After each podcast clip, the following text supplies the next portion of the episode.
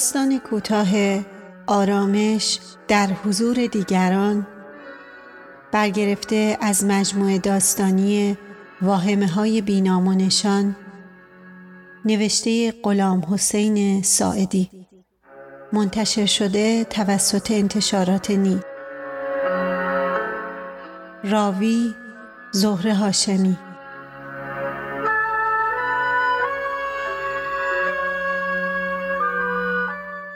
تهیه شده در پادکست قاصدک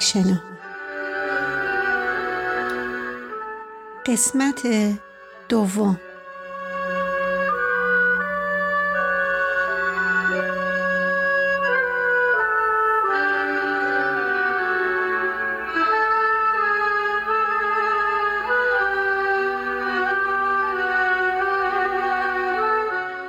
چهارده.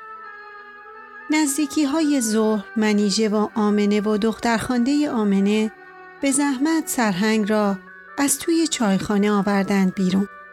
تمام مدتی که سرهنگ را کج و راست کنان از توی چایخانه به راهرو و از راهرو به اتاق پذیرایی و از اتاق پذیرایی به اتاق جلوی ایوان می بردن، سرهنگ همچنان خواب بود و اگر های بلند و کوتاهش نبود معلوم نمی‌شد که آن سه نفر آدم زنده ای را به این بر آن می کشن.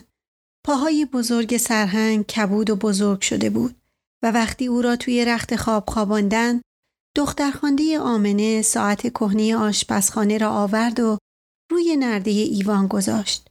اتاق را آفتاب گرفته بود و پنجره ها را بسته بودند تا باد موزی مرد خسته را اذیت نکند.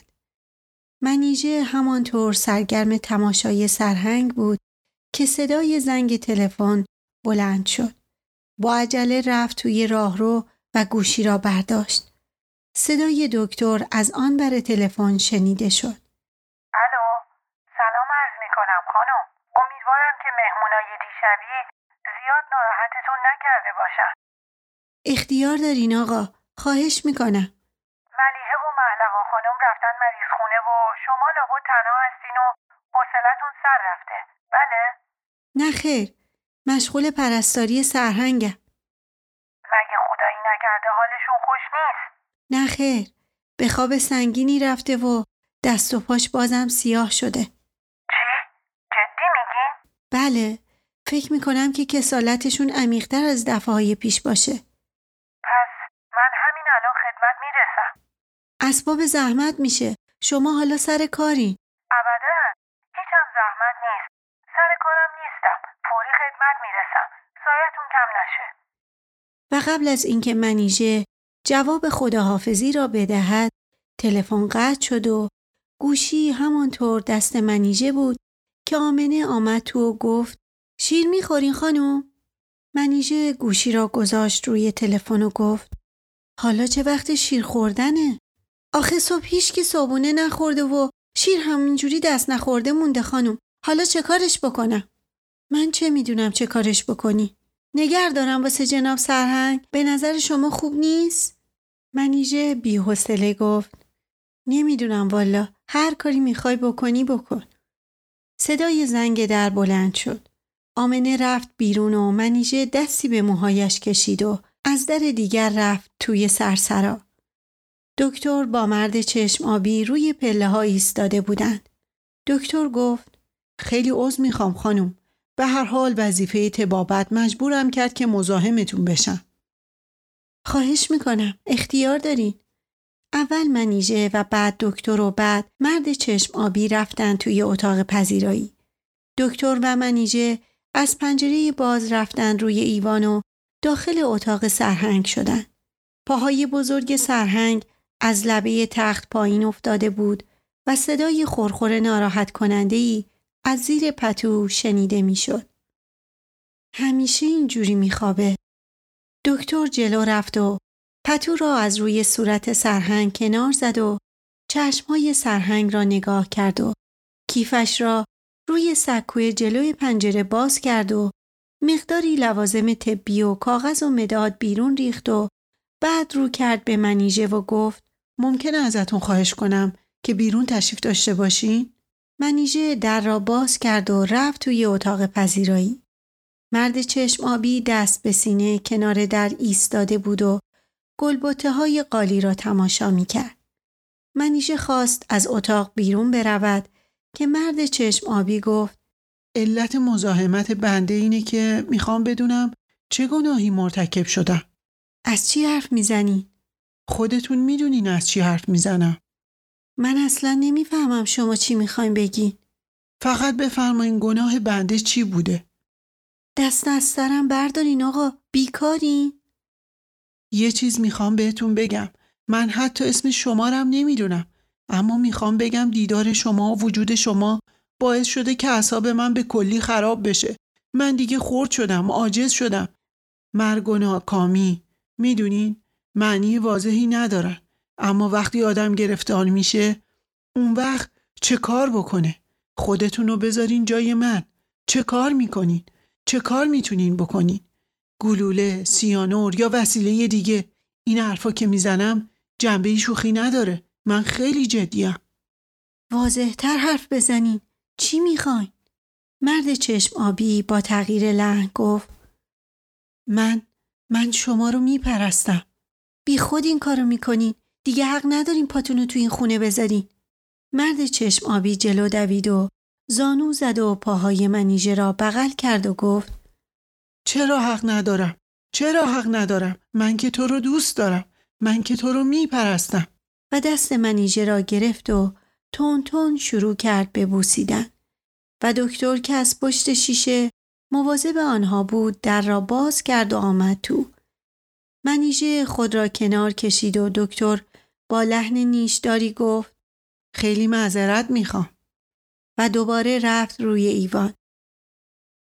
پانزده ملیحه و محلقا و منیژه نشسته بودند روی ایوان و چایی میخوردند.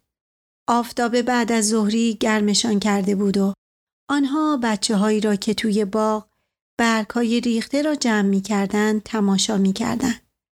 دو روز بود که کسی سراغ آنها نیامده بود و آنها هم سراغ کسی نرفته بودند.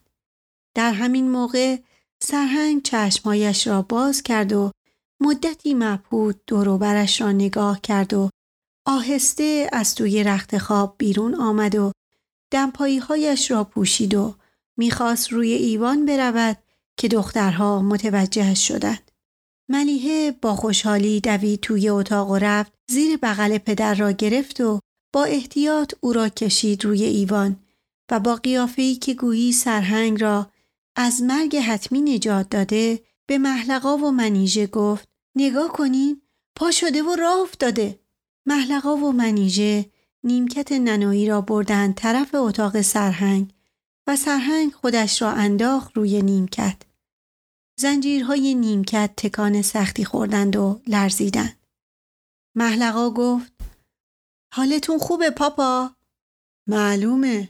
می‌خواستین خوب نباشه؟ ملیحه گفت اگه یه مدت مشروب نخورین وضعتون بهترم میشه. خب همه چی بسته به اراده است. امروز فردا هم استراحت بکنین. انشالله از پس فردا میبرمتون بیرون.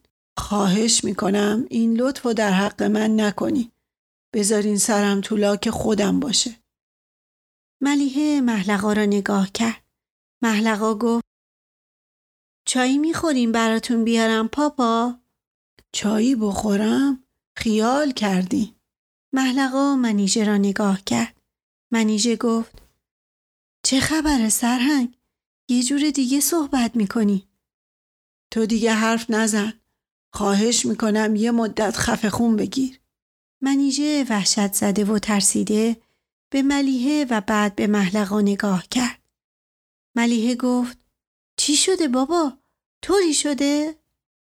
و محلقا گفت منیژه دختر خوبیه. اون بیشتر از همه قصه تو رو می‌خوره. سرهنگ جواب نداد. دخترها هم دیگر را نگاه کردند. سرهنگ با صدای آهسته گفت اینجوری همدیگر رو نگاه نکنین. اگه می‌خواین کاری بکنین که بسم الله. هر کاری می‌خواین بکنین زود دست به کار شین. می‌خواین بلایی سرم بیارین زودتر راحتم کنین. دخترها پریشان و شفته همدیگر را نگاه کردند. در همین اسنا چوب بلال کهنهای به ایوان افتاد. منیژه و ملیه بلند شدند و بیرون را نگاه کردند مرد چشم آبی را دیدند که با عجله از وسط درختها فرار می کرد. شانزده چند شبانه روز هیچ یک از اهل خانه پلک روی پلک نگذاشتند. حال سرهنگ خوش نبود. ترس و وحشت عجیبی همه را گرفته بود. سرهنگ ملافه ها را می پیچید و پاره می کرد و آینه ها را روی ایوان می شکست و هرچه که دم دستش می رسید به در و دیوار می کوفت و نره می کشید. محلقا و ملیحه هر ساعت اتاق خوابشان را عوض می کردند و منیژه همراه یک پتو و یک ملافه هر لحظه از گوشه ای در می آمد و به گوشه ای دیگر می رفت و آمنه برای اینکه گرفتار حمله سرهنگ نشود هوا تاریک نشده خانه را ترک می کرد. شب که می رسید هم همه گیج کننده ای از بند بند خانه می جوشید و همه جا را فرا می گرفت و صبح که آفتاب می زد خاموشی سردی از در و دیوار می بارید. سر و صدای بیرون شفافتر و روشنتر از همیشه از پنجره های نیمه باز به داخل می ریخت. در همین حیث و بیس چلنگرهای دورگردی که تازه وارد شهر شده بودند دور تا دور خانه بسات مفصلی پهن کردند. چلنگرها زنجیر می ساختند و زنجیرها را توی قربالها جمع می کردند و قربالها را زیر ایوان و اطراف خانه می چیدند و به همان اندازه که خندی چلنگرها و صدای زنجیرها ترس محلقا و ملیه و منیژه را کم می کرد وحشت و بیخوابی و تحریکات سرهنگ را بیشتر می کرد.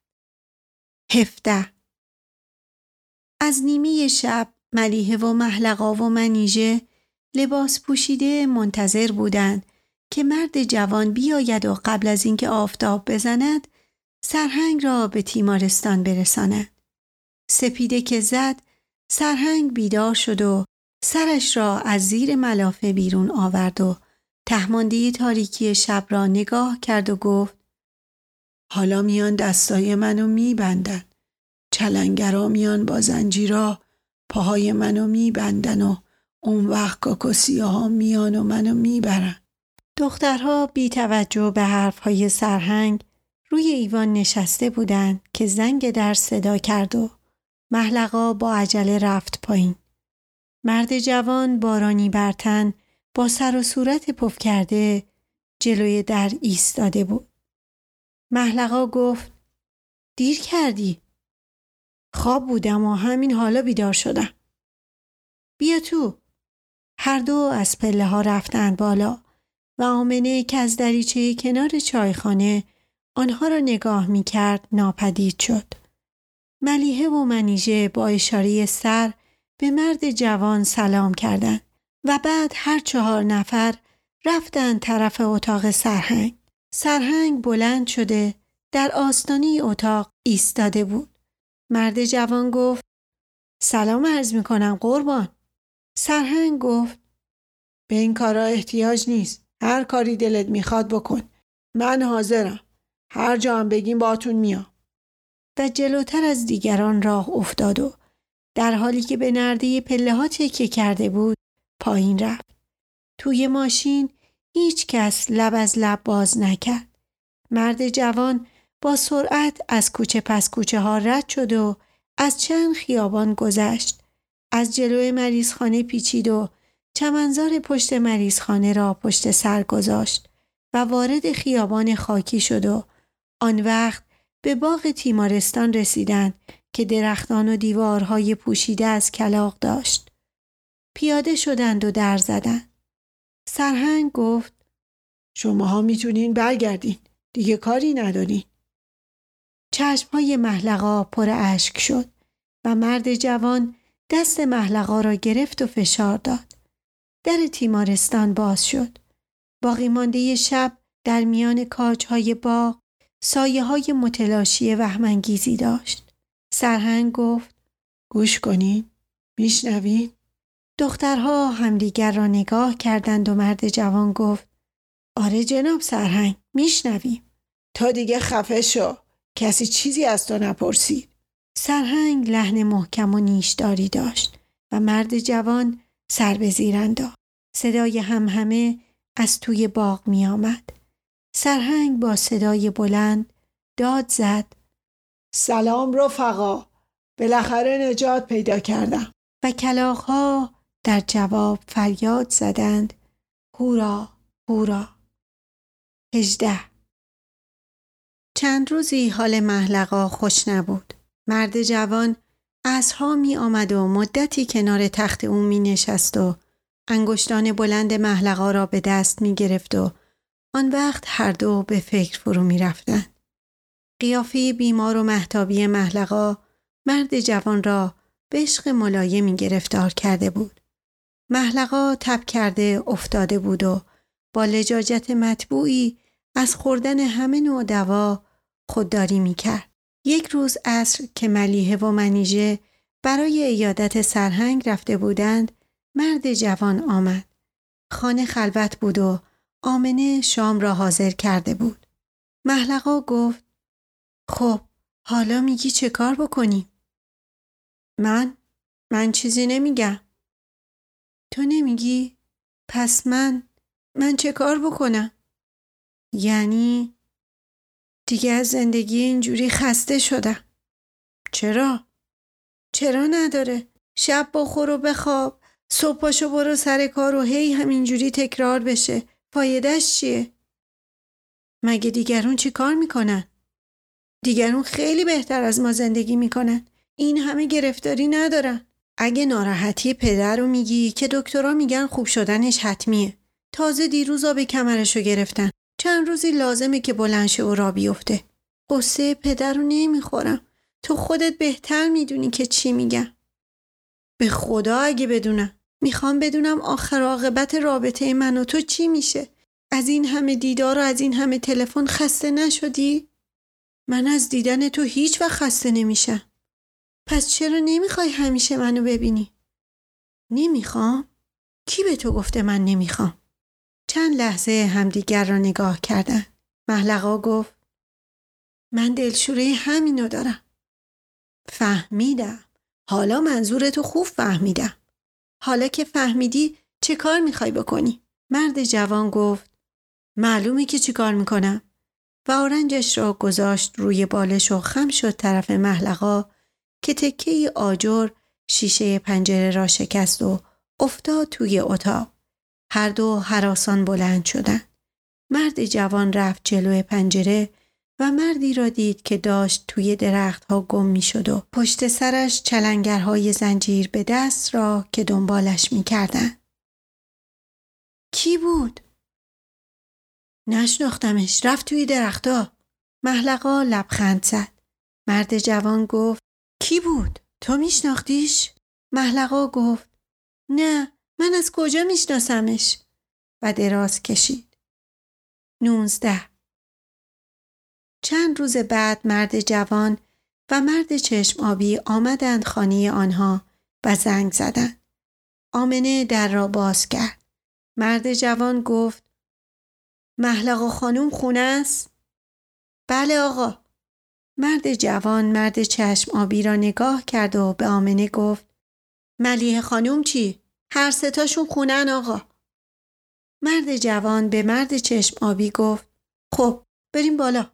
نه من نمیام. چرا نمیای؟ من همینجا کنار در منتظر میمونم.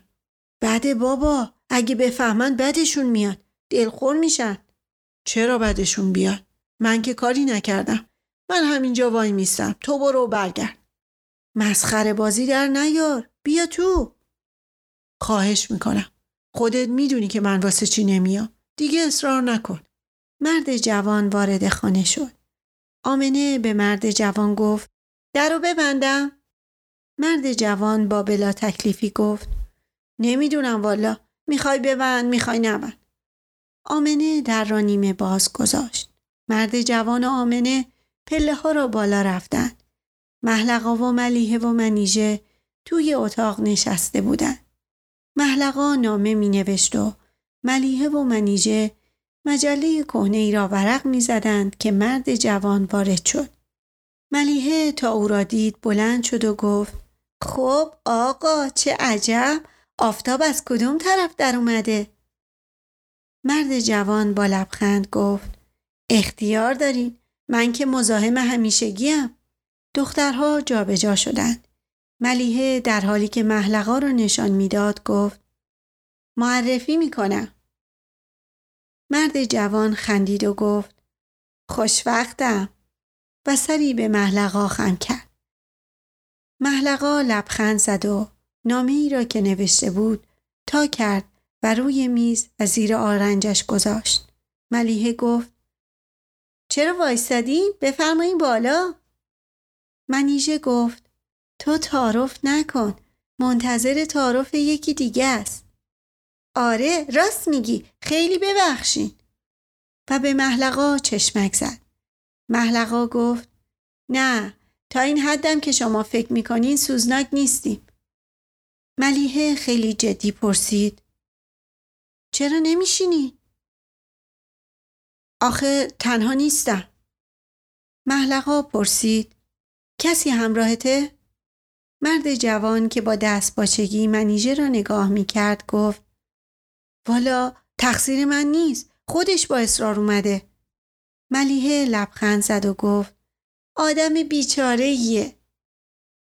بیچاره نیست. نفرت انگیزه. پرروه. حالا کجاست؟ اون پایین وایستاده و هر کارش می‌کنم و هر چی بهش میگم حاضر نیست بیاد بالا. چه لوس؟ مثلا خجالت می‌کشه؟ محلقا گفت بیا بریم ببینیم چی میگه. بلند شد و همراه مرد جوان رفتن طرف پله ها. ملیحه به منیژه گفت حالا چی کار می‌خوای باش بکنی؟ من هیچ کار نمی‌خوام باش بکنم. کاری ندارم. فکر نمی کنی که واقعا عاشقت شده باشه؟ فایده ای به حال من نداره. چرا؟ مگه ازش بدت میاد؟ بدم نمیاد. ولی منم باید بخوامش یا نه؟ درسته ولی تو اصلا سعی نمی کنی. سعی چی بکنم؟ سعی بکنم که عاشقش بشم؟ نه تو دنیا رو بد جوری سخت می‌گیری. می‌دونی ملیح جان من دنیا رو سخت نمی‌گیرم. من همینم که هستم. یادت باشه. نه این اصلا برای من تعجب آوره که تو چطور از اینکه کسی دوستت داره خوشحال نمیشی؟ نمی‌دونم والا. شاید واقعا دوستم نداره. یعنی چی؟ اگه یه روزی همین آدم خودشو به خاطر تو بکشه تو ناراحت نمیشی؟ من؟ چرا ناراحت بشم؟ خودشو کشته دیگه. خودشو کشته درست اما به خاطر تو کشته به درک که کشته می‌خواست نکشه خیلی سنگدلی منیژه خندید و شروع کرد به ورق زدن مجله. دیگر حرف نزدند و منتظر نشستند تا محلقا و مرد جوان برگشتند. ملیحه گفت خب نیومد. چرا نیومد؟ چه می‌دونم؟ گفت من که تو این خونه قدر اعتباری ندارم. چرا بیام تو؟ پس چرا تا دم در اومده؟ محلقا در حالی که مرد جوان را نگاه می کرد گفت یه چیزایی سرهم کرد که همش پرت و پلا بود. مثلا از قوای شیطانی و از دوره بد و روزگار ناسازگار یه چیزایی به هم بافت. اینجوری نبود؟ مرد جوان تصدیق کرد. ملیحه گفت انگار دلش از دست منیژه خیلی پره. مرد جوان نشست روی اصلی کنار پنجره و گفت من فکر می‌کنم اینجوریه. من که دلم به حالش میسوزه. دلسوزی شما فایده ای به حالش نداره. باید دید خانوم نظرشون چیه. خانوم کی باشن؟ مرد جوان و محلقا خندیدن.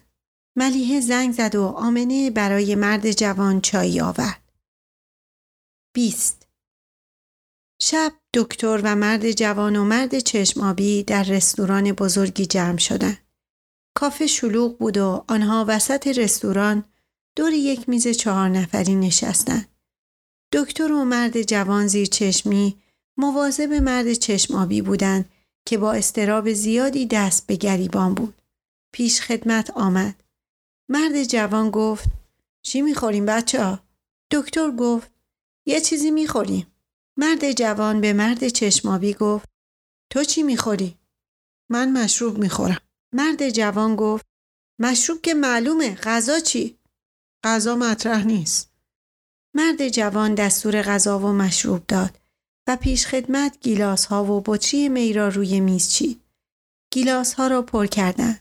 مرد چشم آبی گیلاسش را برداشت و گفت ما رفتیم و گیلاس را در گلویش خالی کرد. مرد جوان گفت سب می کردی یه چیزی می آورد. مرد چشمابی دوباره گیلاسش را پر کرد و به آن دو نگاه کرد. دکتر با لبخند گفت چه خبره؟ خبری نیست. بعد جوری شروع کردی؟ چه جوری شروع می کردم خوب بود. و گیلاس دوم را هم خالی کرد. دکتر و مرد جوان آرام لب تر کردند.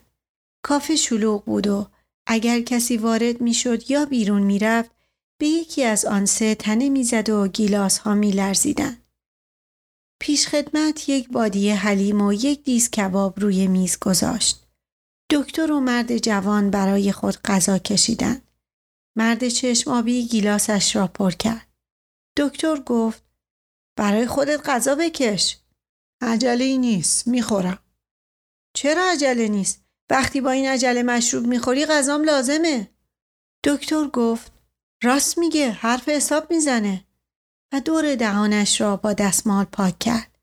مرد چشم آبی گفت بسیار عالی و منطقی فرمودن. دکتر گفت تو چته؟ با کی لجی؟ با من؟ یا با این؟ یا با دنیا؟ نه با تو نه با این نه با دنیا. با خودم لجم. چرا؟ چطور شده؟ همه چیز یه طور دیگه شده. منم عوض شدم. چطور شده که یه دفعه همه چیز عوض شده؟ این چیزا رو آدمیزاد خودش باید بفهمه. می‌دونین؟ تا چند سال پیش امیدواری های زیادی واسه همه ما بود. همون رفتن و خواستن و نفس زدن و شلوغ کردن و دلهوره داشتن. شوق و زوغا ریخت و پاشا و ناب سامونیا اون دلگرمی ها که آدم و زنده نگه می داشت ولی حالا با این زندگی یخ و سرد و مرده چه کار بکنیم؟ استراحت پشت سر هم و متمادی چنان همه چیز فاسد کرده که دیگه هیچ امیدی نمونده. اون وقت از من می‌پرسی که چرا همه چیز عوض شده؟ خراب شده. خراب شده دیگه. گیلاسش را خالی کرد. دکتر گفت من به این حرفا معتقد نیستم. نمی‌دونم چرا هر وقت با یکی از شماهام همیشه اینا رو به میون می‌کشین. می‌دونین از بس این حرفا رو تکرار کردین که دیگه حال آدم رو به هم می‌زنه. یعنی دلت به هم می‌خوره؟ آره بایدم اینجور باشه. اگه غیر این بود که دکتر خوب و جوون و چشم و چراغ طبقه منور الفکر و امید آینده مملکت نبودی. این همه جاده های تعالی و ترقی رو واسه کی آسفالت کردن؟ چرخهای مملکت باید به دست شماها بچرخه. دکتر گفت متاسفم. از اینکه بیشتر از این نمی‌فهمی واقعا به حالت متاسفم. تأسف تو خیلی هم بجاست. می‌دونی چرا؟ واسه اینکه فرق من و خودتو خوب می‌دونی. تو پشت به کوه بزرگی دادی و مطمئن مطمئنی وقتی هم یکی و لب پردگاه می‌بینی متاسف میشی پردگاه؟ کدوم پردگاه؟ مثلا تو چه کارا می‌کنی؟ مرد جوان گفت بهتر از این مقوله حرف نزنیم. دکتر گفت موافقم. گیلاس ها را خالی کردند. سر و صدای کافه زیادتر شده بود و آن سه سرهاشان را نزدیک هم آورده صحبت می کردن. دکتر عینکش را جابجا جا کرد و گفت از اینا گذشته می‌تونی بگی از چی ناراحتی؟ از همون که گفتم. نه مستی و راستی. حالا که خودمونی هستیم راستشو بگو. بله از این ناراحتم که روزگار از یه آدم چه آشغال و کسافت بی مصرفی می‌سازه. و به خودش اشاره کرد. کسافتی که به خاطر زنده موندن به هر راه حل مسخره‌ای که رفقاش نشونش میدن تسلیم میشه و یه دفعه خودشو چنان پفیوز و احمق می‌بینه که نمی‌دونه چه کار بکنه و دست و پاشو گم می‌کنه و می‌خواد کلشو بکوبه به دیوار و راحت بشه. دکتر گفت ببینم یه زن تا این حد برا تو اهمیت داره؟ مرد جوان که از سراحت دکتر خوشش آمده بود لبخند زد. مرد چشم آبی جواب داد یعنی تا این حد من بیچارم؟ نگاه کن دوست عزیز تو خسته و پریشون و گرفتاری. علت تمام بدبختیایی که حس می‌کنی اینه که منیژه روی خوشی به تو نشون نداده. اشتباه می‌کنی. اشتباه نمی‌کنم. خودت هم می‌دونی که اشتباه نمی‌کنم. فقط می‌خوام بهت بگم که یه زن چیز مهمی نیست. نگاه کن نشونت بدم. بیا. دست کرد و دفترچه ای از جیب بیرون آورد و در حالی که تون تون ورق می‌زد گفت می‌بینی؟ اینا شماره تلفن زناست. پرستارا دختر ترشیده ها زنای بیوه مریضایی که با نیت دیگه شماره تلفن بهم دادن. رو هر کدوم که می‌خوای انگوش بذار. همین فردا باهاش آشنات می‌کنم. راش هم نشون میدم که دیگه توش شکست نخوری. ببین از این اسما از کدوم بیشتر خوشت میاد؟ سریا بتول مهین ایران زهره منیره ژاله فلور اکرم فخری سیمین افت شیرین منیژه. مرد چشم آبی با خشم گیلاسش را روی میز کوبید و گفت بس کن. مرد جوان وحشت زده لبخند زد و دکتر دفترش را بست و گذاشت توی جیب و گفت معذرت می‌خوام. ای از مشتری ها متوجه آنها شدند. مرد جوان گفت می بخوریم این حرفا فایده نداره. و گیلاس ها را پر کرد. دکتر گفت من نیت بدی نداشتم و ندارم. من دلم می‌خواد به همه کمک بکنم. این وظیفه ای منه شغل منه. قصد شوخی هم ندارم. اگه این حرف من بهت برخورد خیلی ازت عذر می‌خوام. ولی به عنوان یه نفر طبیب توصیه می‌کنم که از این قرصا روزی دو سه تا بخوری. قلمش را درآورد و تکه از برچسب بطری را کند و شروع به نوشتن کرد. مرد جوان پرسید قرص چی؟ دکتر گفت قرص آرتولون. مرد جوان گفت باعث میشه که آدم یادش بره؟ دکتر زیر میز آهسته به پای مرد جوان زد. مرد جوان سرش را عقب کشید و به تماشای مشتری های کافه نشست. دکتر به مرد چشم آبی گفت آره عزیز سه تا از این قرص ها برات لازمه. در ضمن مشغولیات دیگه هم خوبه. خوندن کتابای سبک و خندهدار موسیقی هموم آب سرد بعد از غذا و قبل از غذا و کم کردن سیگار. مرد چشم آبی جواب نداد و گیلاسش را خالی کرد و گفت خوش باشین. بلند شد و چند عدد اسکناس کنار بشقابش گذاشت و پرده کافه را کنار زد و توی تاریکی گم شد. مرد جوان گفت کار خوبی نکردی. بزار بره گم شه مرتی که پوفیوز دلش می‌خواد همه نازشو بکشن. خب دیگه بعضی ها اینجوری و کارش هم نمیشه کرد. به درک که اینجوری اینا از همه طلبکارن چون مثلا یه وقتی هارت هورتی کردن و در رفتن. چند لحظه در سکوت گذشت. مرد جوان گفت بگذریم. حالا چه کار بکنیم؟ تو چه کار می‌خوای بکنی؟ مرد جوان گفت من میرم سراغ محلقا. دکتر گفت منم باد میام. مرد جوان گفت آشتی کردی؟ دکتر گفت آشتی ول کن بابا دنیا رو جدی نگیر مرد هر وقت بخواد می‌تونه آشتی بکنه مرد جوان جیبهایش را گشت و بعد یک دو هزاری از دکتر گرفت و رفت سراغ تلفن و در حالی که منتظر صحبت پشت تلفن میفروشی ایستاده بود با دو هزاری شروع کرد به خراشیدن روی میز پیشخان. 21 روز عروسی محلقا و مرد جوان مهمانها همه ناآشنا و غریبه بودند. عروسی در خانه مرد جوان بود و از صبح زود محلقا و ملیحه و منیژه رفته بودند خانه داماد. توی راهرو یک صفحه گردان گذاشته بودند و زن لاغر و بلند قدی که موهایش را طور عجیبی پیچیده و پشت به دیگران ایستاده بود تون تون صفحه میگذاشت. ملیحه از دیدن آن همه مهمان بهت زده بود. بی خودی می رفت و می آمد و منتظر بود که هرچه زودتر شلوغی تمام بشود و هر چند دقیقه یک بار چادر یکی از زنها را می گرفت و سر می کرد و می رفت سر کوچه. زنهای همسایه و بچه ها را که سر کوچه جمع بودند کنار می‌زد و تاریکی ته خیابان را نگاه می کرد. منیژه و محلقا هر دو یک جور زینت کرده و یک جور لباس پوشیده بودند و زنهای ناآشنا نمی‌دانستند که کدام یک از آن دو عروس است و مرتب از یکدیگر در این باره پرسجو می کردن. هوا که تاریک شد ملیحه منیژه را صدا کرد. هر دو رفتن توی پستو و لبه یک تخت خواب سفری نشستند. منیژه پرسید چه خبره؟ خبری نیست. بشین اینجا یه سیگاری بکشیم. و از کیفش دو تا سیگار درآورد و یکی را داد به منیژه و دیگری را خودش آتش زد. این زنا عجب قشقرقی را انداختن. من اصلا یه نفرشونم نمی‌شناسم. منم بی خودی دلم گرفته. حوصله ندارم. ای می‌خورن و میپاشن. چه زینت قلیزی هم کردن. من که چشم جایی رو نمی‌بینه. سرم یه جوری شده. حالت خوش نیست؟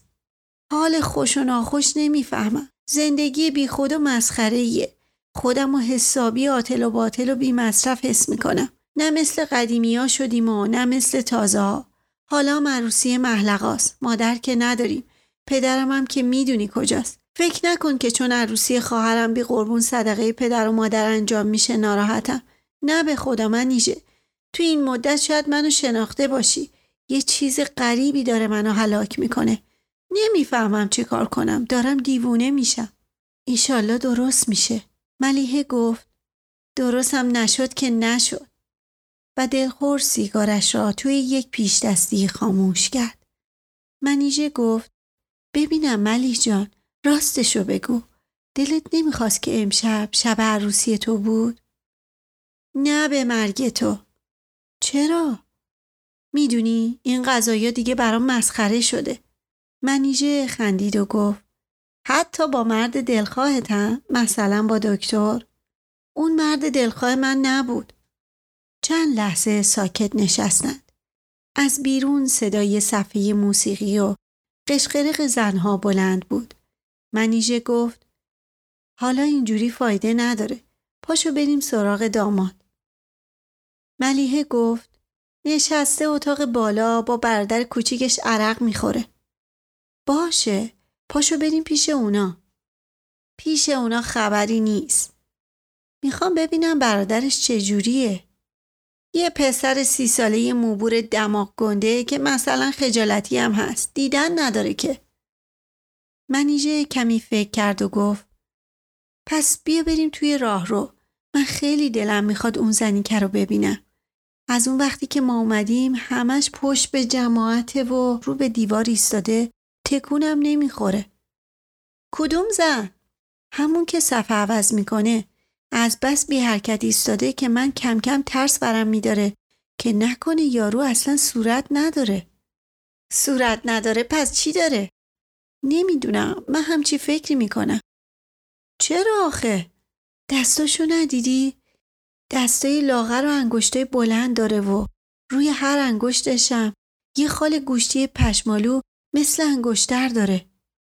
ملیحه با تعجب گفت خب تازه هیچی هم تا حالا نخورده نه میوه نه شربت و نه یه چیز دیگه کسی هم سراغش نمیره انگار نه انگار که یکی اونجاست همش ایستاده و با گرام ور میره اصلا معلوم نیست که کیه و از کجا اومده کی دعوتش کرده باشه بریم ببینیم هر دو آمدند بیرون حیا چلوغ بود و زنها همه راه باز می کردند که به جایی برسند.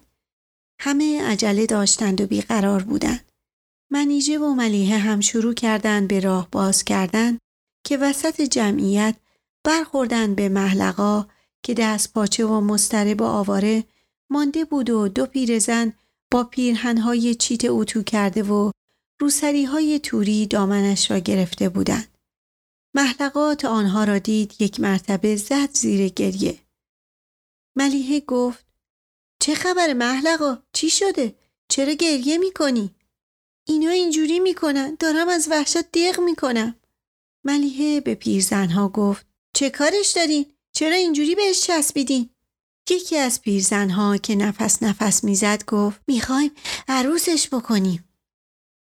چجوری می‌خواین عروسش بکنین؟ مگه نمی‌بینین چه خبره؟ همه دارن دنبال عروس میگردن.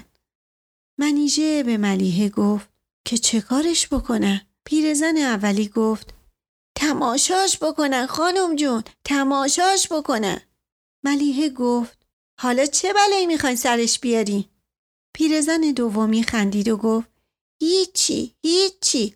یه تاج قشنگ سرش می‌ذاریم. دور به موهاش میبندیم. سرخاب سفیدا به صورتش می‌کشیم و دستاشو حنا میبندیم و عروسش می‌کنیم. دو پیرزن دیگر که هنهون کنان جماعت را کنار می‌زدند با تور و تاج و سینی مسی و ظرف حنا سر رسیدند. محلقا با وحشت التماس کرد نجاتم بدین نجاتم بدین منیژه به ملیحه گفت بریم به خودش بگیم ملیحه و منیژه در حالی که با عجله از وسط زنها راه باز می کردن، از دهلیز گذشتند و به طبقه بالا رفتند. مرد جوان با برادرش پشت میز کوچکی نشسته بود و هر کدام تکه استخوان چربی را مک می زدند. روی میز چند بطری خالی و مقداری آشغال سیگار و چند گیلاس کثیف پراکنده بود. برادر داماد تا ملیحه و منیژه را دید سرخ شد و با خجالت بلند شد و رو به دیوار و پشت به آنها ایستاد. ملیحه گفت نشستین اینجا و شکمتون رو پر می‌کنین و از این خبر ندارین. مرد جوان استخوان را گذاشت توی بشقاب و دهنش را پاک کرد و گفت چطور شد که یاد مام افتادین و سریم به اینجا زدین چیزی نمی‌خورین؟ چی بخوریم؟ پاشو بیا لب پنجره ببین چه خبره مرد جوان تلو تلو خوران بلند شد و استکانش را پر کرد و با منیژه و ملیحه رفتند کنار پنجره حیات تر شده بود زنبوری های پایدار که جابجا جا کنار درختها روشن بودند به زحمت تاریکی را کم می کردن. ملیحه وسط باغچه ها را نشان داد و گفت ببین چه خبره اونجا رو نگاه کن. مرد جوان گفت چه خبره؟ می‌خواستی چه خبر باشه؟ ببین چه کار دارن می‌کنن. دارن بیچارش می‌کنن خفش می‌کنن. مرد جوان با توجه بیشتر پایین را نگاه کرد. توی تاریکی وسط باغچه ها چند نفر با هم گلاویز بودن چه کار می‌کنن؟ اون کیه اونجوریش می‌کنن؟ اون محلقاست محلقای بیچاره منه. افتاده دست این پیرزنه و دارن عروسش می‌کنن. مرد جوان یک دفعه زد زیر خنده و گفت خب این که دلخوری نداره. لابد لازمه که این کارو می‌کنن. حالا به سلامتی شما. و گیلاسش را توی گلو خالی کرد منیژه به ملیحه گفت این اوضاعش خیلی خرابه بریم پایین شاید خودمون کاری بکنیم منیژه و ملیحه با عجله پله ها را پایین رفتند و زن بی صورت را دیدند که رو به دیوار و پشت به جماعت قوز کرده بود و داشت از توی گونی کهنی خوردریز و آتاشقال عجیب و غریبی بیرون می‌کشید. 22. فردای آن روز ملیحه و منیژه برای ایادت سرهنگ به تیمارستان رفتند. بعد از ظهری باران مختصری خیابانها را نم زده بود و آفتاب کمرنگ غروب گاهی از حاشیه ابرها پیدا و بعد ناپدید می‌شد. باغ تیمارستان دلگیرتر از بیرون بود. روی ماسه های نرم جدول باغچه ها ملافه های کهنه و شسته شده بیمارستان را پهن کرده بودند و از پنجره های روشن بیماران سفید پوش دیده می شدند که نومیدانه قدم می زدند. ملیحه و منیژه سرهنگ را توی راه رو پیدا کردند که کنار پنجره بزرگ روی نیمکت چوبی دراز کشیده بود و سقف را تماشا می کرد. منیژه و ملیحه سلام کردند. سرهنگ بی آنکه جواب سلام آنها را بدهد بلند شد و نشست و ملیحه و منیژه در دو طرفش نشستند. ملیحه گفت حالتون چطوره پاپا؟ سرهنگ جواب نداد و شنلش را به دوش کشید. ملیه منیژه را نگاه کرد و به سرهنگ گفت پدر بابا جون منم ملیحه منیژه هم اومده ایناهاش نگاه کن سرهنگ پایش را روی پای دیگر انداخت و صرفه کرد ملیحه گفت بابا جون منیژه گفت سرهنگ منم منیژه و دستش را گذاشت روی دست سرهنگ سرهنگ دستش را از زیر دست منیژه بیرون کشید و زیر شنل قایم کرد. ملیحه گفت بابا با ما قهری ها؟ سرهنگ باز هم جواب نداد. منیژه گفت چطور شده سرهنگ؟ مگه ما کاری کردیم؟ خب عروسی محلقا بود دیگه. اجازشم که خودت داده بودی. تقصیر هیچکی نیست پدر. هیچکی گناهی نکرده. میوه می‌خوری؟ جواب که نمیده. یه دونه پوست بکن شاید بخوره. منیژه پاکتی را که به دست داشت باز کرد و یک عدد موز بیرون آورد و پوستش را شکافت و به طرف سرهنگ دراز کرد. سرهنگ همانطور بی حرکت دیوار را نگاه می‌کرد. ملیحه گفت بخور پاپا و موز را از دست منیژه گرفت و آهسته نزدیک دهان سرهنگ برد. سرهنگ موز را گرفت و خورد و پوستش را انداخت زمین و باز به دیوار روبرو خیره شد. چرا اینجوری می‌کنه؟ فکر می‌کنم حالش خوش نیست. چه کار بکنی؟ بریم از دکتر کشیک بپرسیم. منیژه و ملیحه پاکت میوه را کنار سرهنگ گذاشتند. بلند شدند و به انتهای راه رو رفتند و در اتاق انترن کشیک را زدند. صدای مرد جوانی گفت بفرمایی. منیژه و ملیحه وارد شدند. انترن کشیک با روپوش سفید و دمپایی های پاره لب تخت نشسته بود و با یک لغتنامه انگلیسی ور می رفت و لغت در می آورد و در حاشیه کتابچه ای می نوشت. میز چوبی بزرگی وسط اتاق بود که مقداری پوست میوه و یک دستگاه وسایل شطرنج و دو تا لیوان بزرگ آلوده به توفاله چایی و چند اسباب طبی و مقداری پنبه کثیف روی آن پراکنده بود. کنار دیوار کتری بزرگی روی اجاق برقی می جوشید. بوی عرق تن و حمام از همه جای اتاق بلند بود. منیژه و ملیحه تا وارد شدند انترن کشیک دست و پا گم کرده بلند شد و دستی به موهای سرش کشید و گفت بفرمایید خیلی خیلی معذرت می‌خوام و با دست شلوغی اتاق را نشان داد.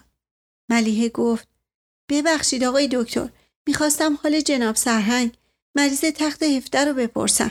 آها اون آقای قد بلند رو میگی؟ بله.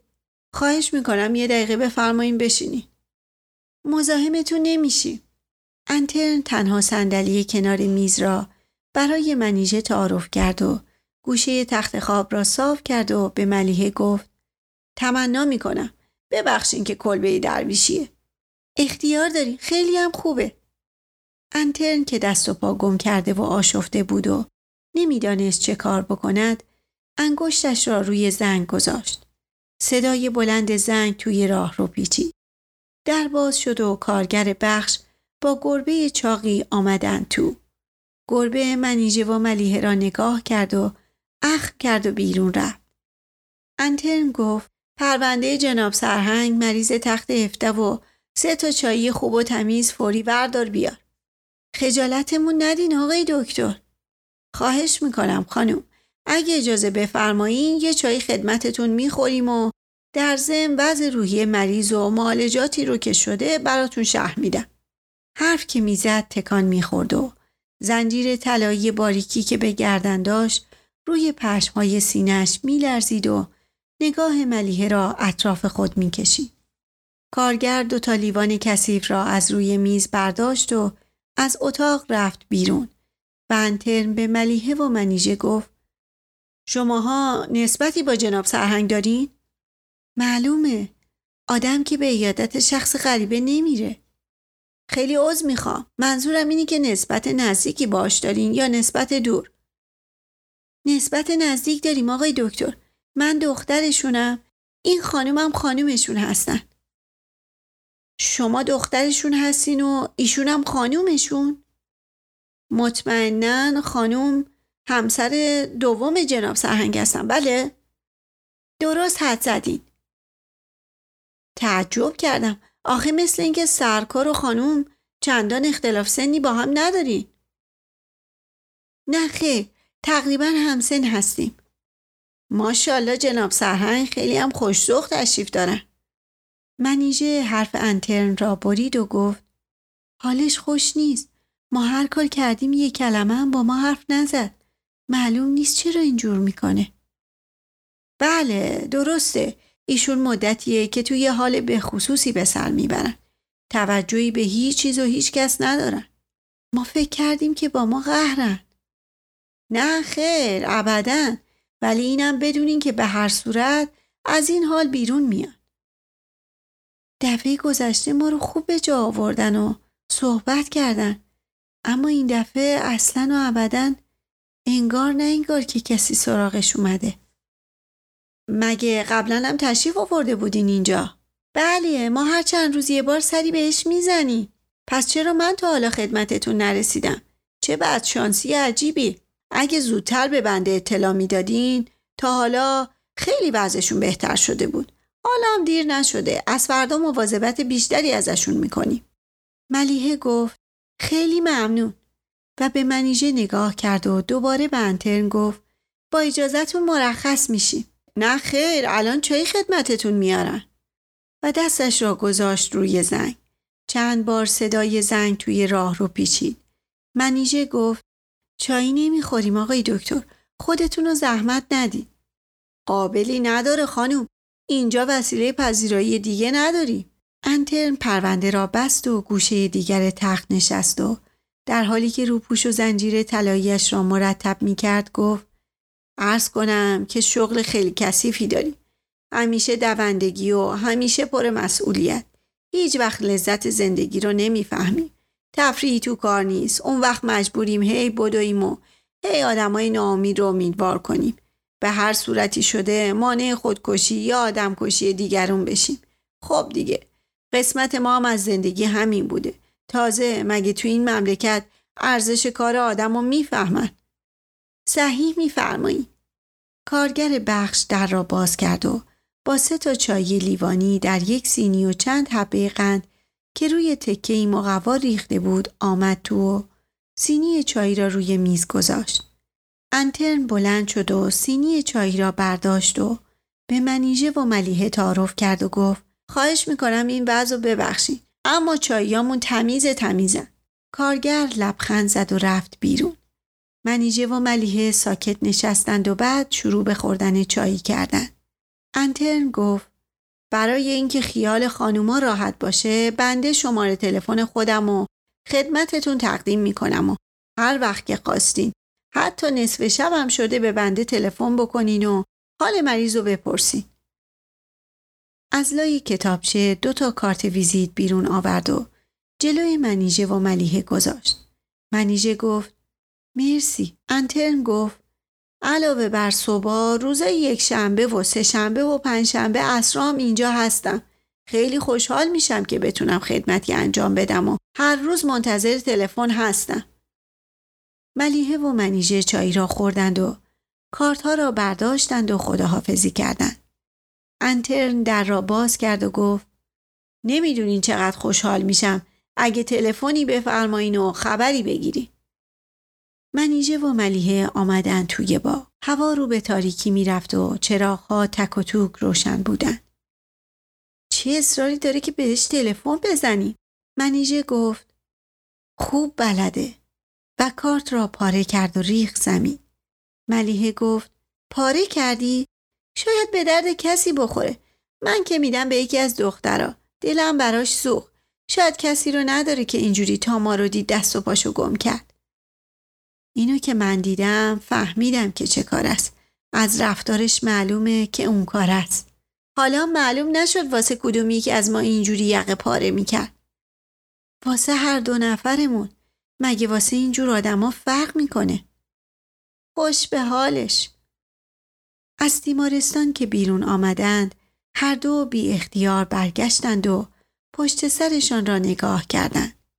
انترن در حالی که باد لبه های روپوشش را تکان می‌داد روی ایوان طبقه بالا ایستاده به نرده ها تکه کرده بود و آن دو را تماشا می کرد و به مسافری می مانست که از روی عرشه کشتی عظیمی با عزیزان خود ودا می کند. 23 چند روز بعد اوایل غروب ملیحه و منیژه نشسته بودند و ورق بازی می کردند که محلقا با موهای پریشان و سر و وضع جولیده پیدا شد. منیژه با عجله ورقها را جمع کرد و ریخت توی کشوی میز. ملیحه گفت چه خبره؟ تنها چرا اومدی؟ محلقا کیفش را انداخت روی میز و گفت چند دفعه تلفن زدم گوشی رو بر نداشتی. کی تلفن زدی؟ یه ساعت پیش. منیژه ملیحه را نگاه کرد و گفت کجا بودیم؟ آها رفته بودیم بیرون. آره بیرون بودیم. چه خبرا؟ چرا اینجوری آشفته ای؟ شوهرت کو؟ رفت سفر. ملیحه و منیژه با تعجب همدیگر را نگاه کردند. ملیحه با کنجکاوی پرسید رفت سفر؟ یعنی چی؟ چطور شد که رفت سفر؟ کجا رفت؟ با تلفن خواسته بودنش. از کجا؟ از یه آبادی بینامونشون از یه قهوه خونه وسط راه. چی میگی؟ دیوونه شدی؟ نه دیوونه نشدم. برادرش توی قهوه خونه وسط راه خودکشی کرده. چی میگی؟ منیژه رنگ از رویش پرید و با استراب پرسید جدی میگی؟ آره دیشب غروبی وارد قهوه خونه شده شام خورده. یه اتاق دنج از قهوهچی خواسته قهوهچی هم بهش داده. صبح که رفته بیدارش بکنه دیده خودشو دار زده. چرا آخه؟ هیچ معلوم نیست. صبح زود تلفن زدن و خواستنش. آدرس ما رو از تو جیبش پیدا کرده بودن. اون چیزی به هم نگفت و رفت. یه ساعت پیش تلفن زد و جریان و گفت. چمدونش پر بوده از وسایل خودکشی تیغ یه کلت کهنه تریاک و تعداد زیادی کاغذ و یادداشت و چند تا شیشه دواهای جور و جور. علتش چی بوده؟ چرا این کارو کرده؟ محلقا که پریشان روی تخت خواب سفری لم داده بود گفت علتش معلوم نیست. هیچ کس نمی‌دونه. توی یه نامه کوچیکی نوشته هیچ کس مسئول مرگ من نیست. من خوشبخت و راضی میرم و از برادر عزیزم متشکرم که منو به عروسیش دعوت کرد و زیافتی بهم داد. بدبخت بیچاره. حالا چی کار می‌کنه؟ هیچ. مرده و تموم کرده. شوهر تو میگم. نمی‌دونم. می‌گفت که جنازه رو میاردش اینجا ولی مامورا نمی‌ذارن. میگن باید حسابی تحقیقات بشه و جیک و پیک قضیه معلوم بشه. گویا حالا دارن صورت جلسه می‌کنن. تفلک بیچاره اصلا معلوم نیست چرا این کارو کرده؟ گفتم که نه. اون چند روزی که پیش شما بود چی کار می‌کرد؟ رفتارش چجوری بود؟ آدم ساکت و بیخلاقشی بود. خیلی با ادب و نزاکت رفتار می‌کرد. همیشه خنده های بلند می‌کرد و بعدش هم خجالت می‌کشید. هر وقت توی راه رو حیات به من برمیخورد صورتش اون ور می‌گرفت. مثل دعاتیا روزی صد دفعه سلام می‌کرد. به برادرش گفته بود که زن تو نذار بیمارستان کار بکنه. روحیش خراب میشه. غذا تمام نشده از سر میز بلند می‌شد. سیگار زیاد می‌کشید. از مشروب خیلی خوشش میومد. برادرش هم فرصتی گیر آورده بود و مرتب با هم میخوردن. اتاق بالا رو داده بودیم بهش. درش رو قفل می‌کرد. فقط یه چمدون داشت. فکر می‌کردم داره از اون مواظبت می‌کنه. اگه می‌دونستم تو چمدون چه خبره بلای سر چمدون می آوردم. آدم هیچ وقت نمی‌تونه حدس بزنه چه چیزایی تو کله دیگرونه. من فکر نمی کنم که یه آدم سالم این کارا رو بکنه. اون وقت همه دیوونن و هیچکی هم نمی‌دونه. وقتی ما اونو دیدیم که دیوونگی نداشت. همه همینطوره. مرگ خیلی سخته. من فکر می کنم که هیچ چیز به اندازه مرگ ترس و درد نداشته باشه.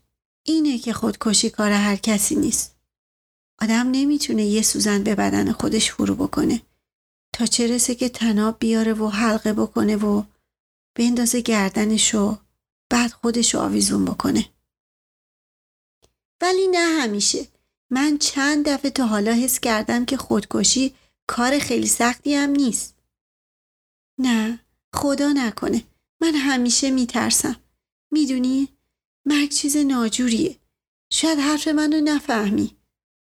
اتفاقا یه وقتی توی یه مجله نوشته بودن که ای هستن حتی از خودکشی کیف می‌کنن و لذت می‌برن.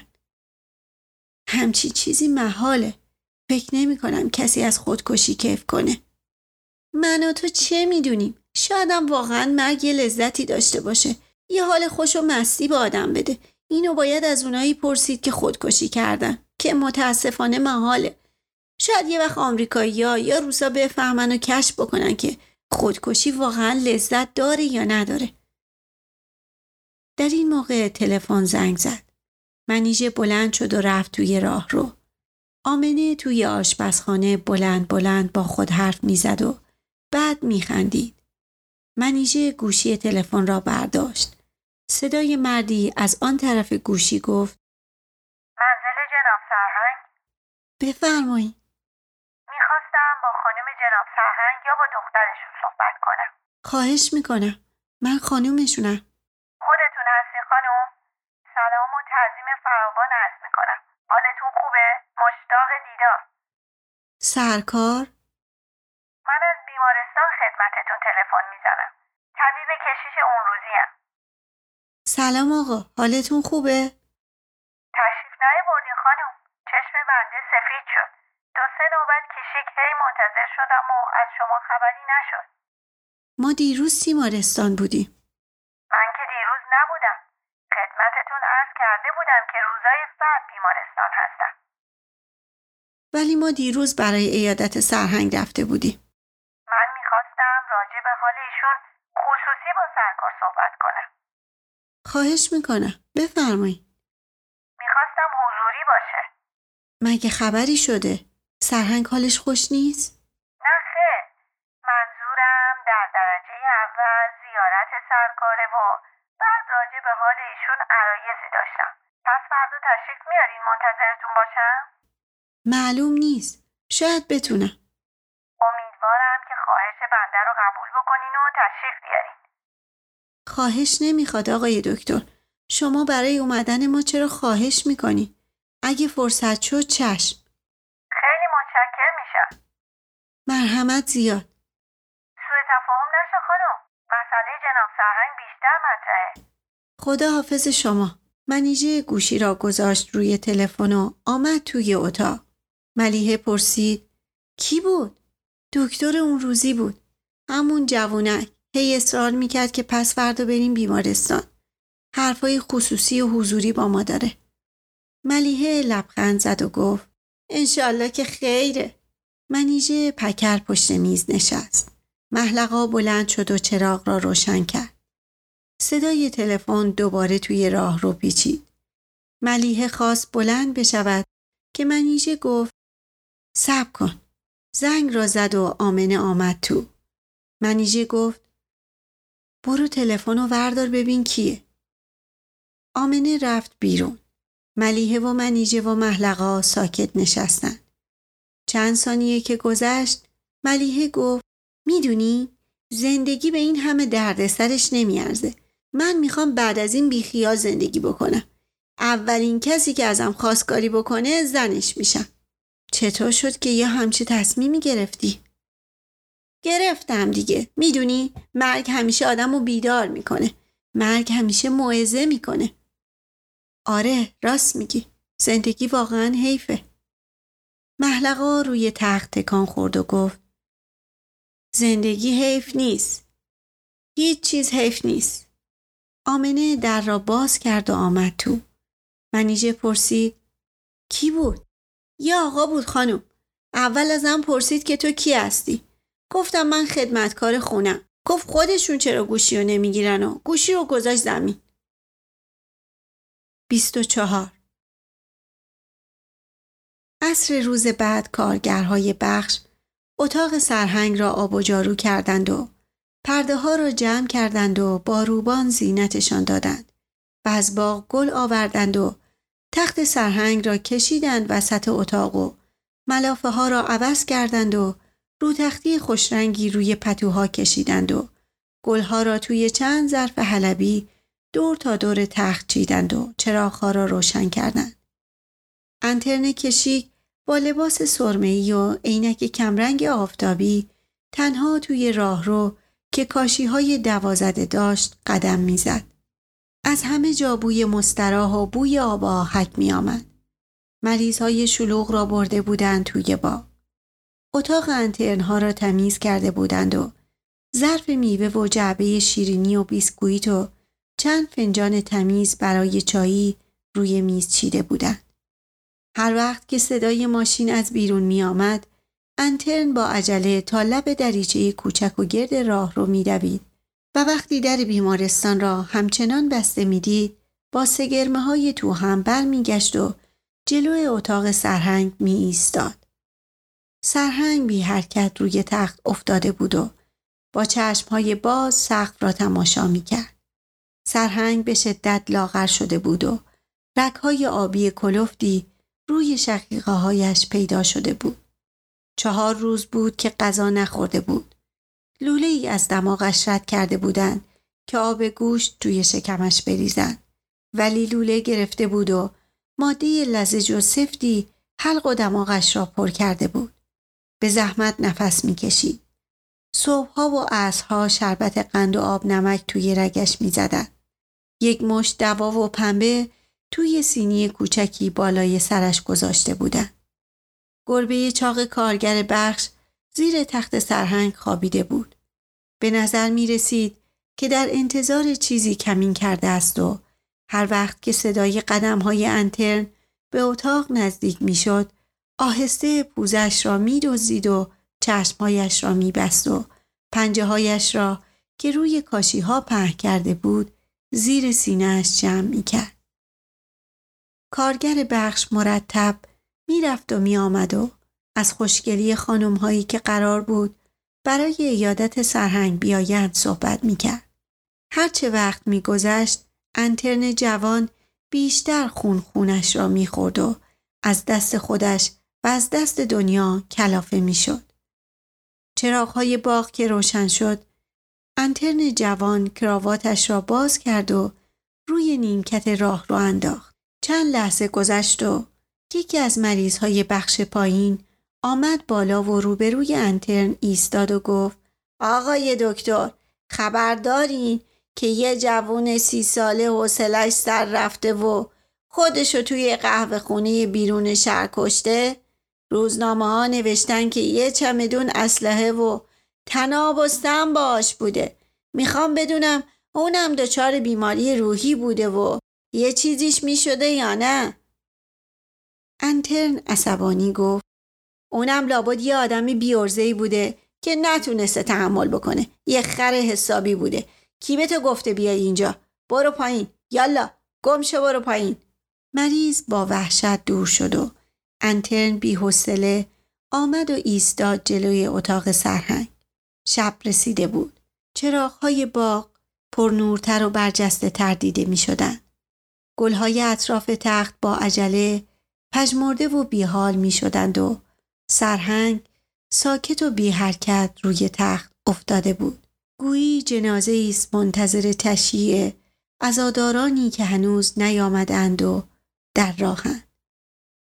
25 چند روز بعد از تشییع جنازه برادر مرد جوان عده زیادی از دوستان و آشنایان در خانه ملیحه و محلقا برای تودی ملیحه جمع شده بودند. خانه گرفتار رخبت غریبی بود. همه ساکت دور هم نشسته بودند. آمنه چایی و قهوه و سیگار به مهمانها تعارف می کرد.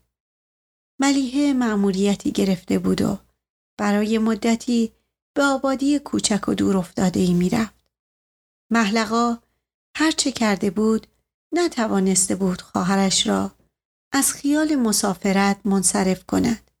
مخصوصا که حال پدر روز به روز بدتر می شد و هر لحظه احتمال خطری در پیش بود. در بین مهمانها دکتر بیمارستان هم دیده می شد که جعبه کوچکی برای ملیه آورده بود و مرد چشم آبی هم به همراه زنش آمده بود که دختر سیاه چرده و ریزهی بود و با پررویی وسط جماعت قل می‌خورد و می‌رفت و میآمد بیان که توجهی به صحبت دیگران داشته باشد هوای خودش را داشت مرد جوان با لباس و کراوات سیاه دم در نشسته بود و تون تون سیگار می‌کشید و با بلا تکلیفی دوروبرش را نگاه می‌کرد. آمنه و دختر در طبقه پایین چمدانها و لوازم ملیه را پارچه می گرفتن. تنها منیژه بود که با آرامش کامل در حضور دیگران نشسته بود. صدای هم همه چلنگرها که در حال کوچ بودند از بیرون خانه شنیده می‌شد. محلقا مرتب دنبال ملیه بود و در حالی که تون تون اشکهایش را خشک می کرد سعی می کرد که شاید در آخرین لحظات خواهرش را از سفر بی سرانجام منصرف کند و ملیحه با خنده و شوخی محلقا را دست میانداخت و جوابهای کوتاه و سربالایی به او می‌داد. کارها که تمام شد ملیحه و محلقا هم آمدند و کنار دیگران نشستند. ملیحه گفت خب انشالله که دوستان ما را حلال می‌کنن. اگه بدی از ما دیدن میبخشن. به هر حال دنیاست. امروز هستی و فردا نیستی. خلاصه اگه کسی از من رنجیده محبت بکنه و فراموش بکنه. حالا من به یه گوشه پرتی میرم. شاید بتونم عوض بشم. شاید برای بعضی چیزا معنی پیدا بکنم. شاید بفهمم که چه کار باید بکنم. مرد جوان گفت مسافرت تو برای من از مرگ برادرم تختر و سختره. حالا فکر می‌کنم اگه تو بری ما چی کار بکنیم؟ جای تو رو با چی پر بکنیم؟ آخه این چه وقت مسافرته؟ حقق گریه های محلقا بلندتر شد. دکتر گفت هر کسی حق داره برای زندگی خودش تصمیم بگیره. این اصلیه که همه قبول دارن. یعنی هیچ کس تو این دنیا وسیع و قیم لازم نداره. اما یه چیزای دیگه هم هست. آدم تنها واسه خودش زندگی نمی‌کنه. اگه غیر این بود که حرفی نداشتیم. اما دیگرون هم هستن. اونایی که آدم به اونا دل بسته است یا اونایی که با آدم دل بستن. به هر صورت دیگرونم باید در نظر گرفت. بیاعتنایی به دیگرون فکر نمی کنم که تنها وسیله رهایی و راحتی باشه. زن مرد چشم آبی گفت دیگرون؟ دیگرون چه اهمیتی دارن؟ و برگشت و با قیافه مغرور از شوهرش پرسید به نظر تو اینطور نیست؟ مرد چشم آبی بی گفت نمی‌دونم و زن دمق بلند شد و خود را از زیر نگاه ها و پوزخند دیگران نجات داد.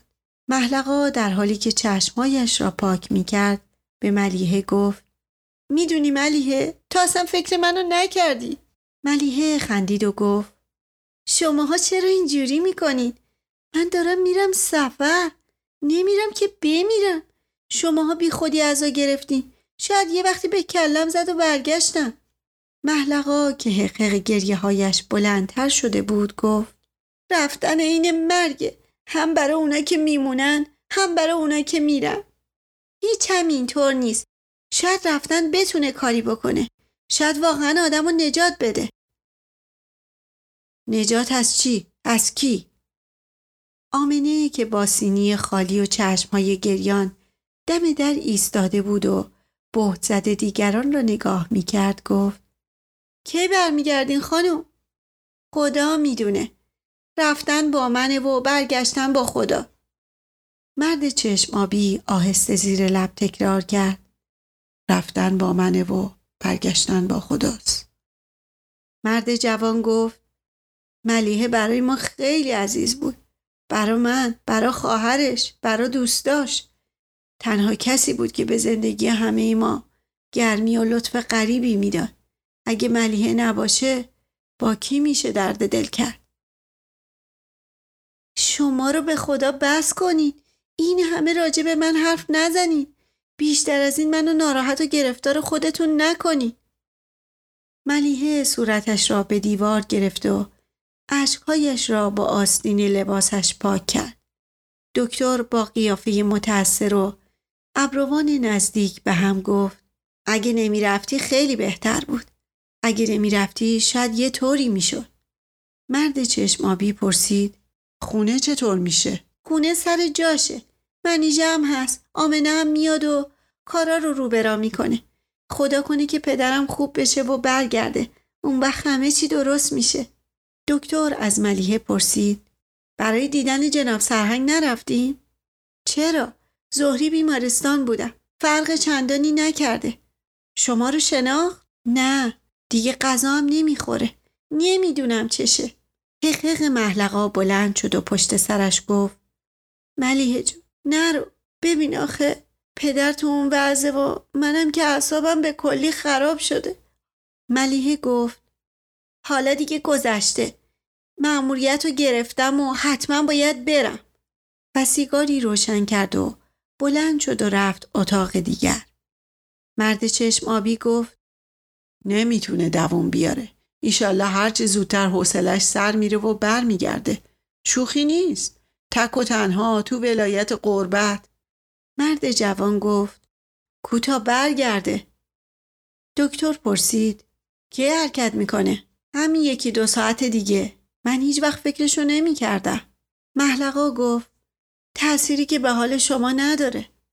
مرد جوان گفت تا این حد بی انصاف نباش محلقا. محلقا ساکت شد.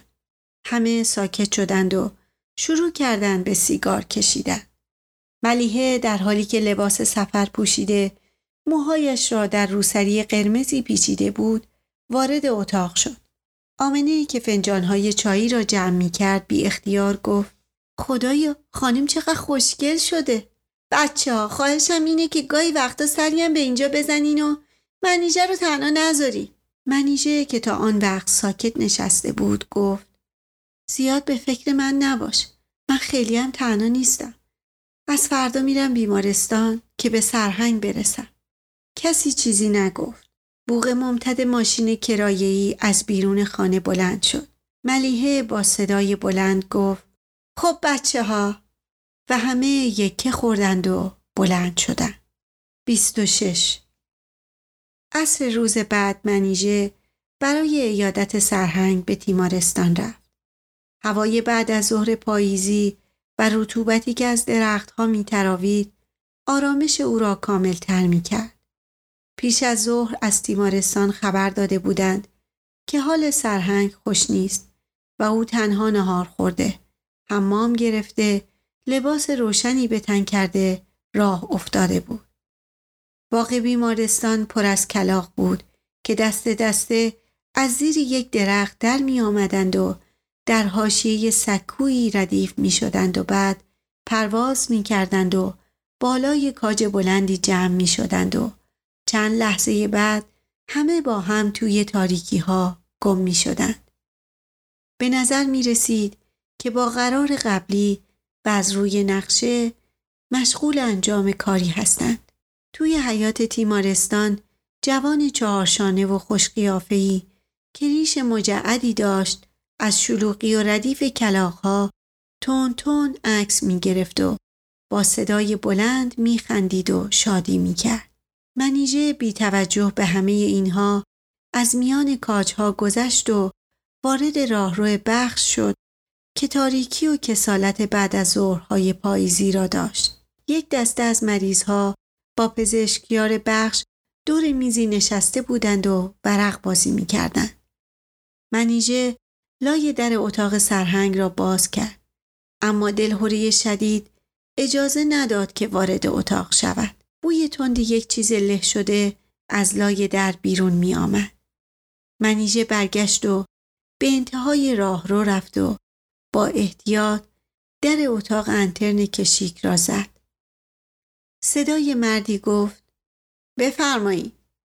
منیژه در را باز کرد. انترن جوان روی تخت افتاده بود و فرهنگ انگلیسی کهنه ای را ورق می‌زد و لغت در می آورد و در حاشیه کتابچه ای می نوشت. بوی تند حمام از اتاق بلند بود. روی میز تعداد زیادی ظرفهای نشسته و یک جفت دستکش طبی کثیف و یک بازی شطرنج پراکنده بود. منیژه گفت سلام آقای دکتر.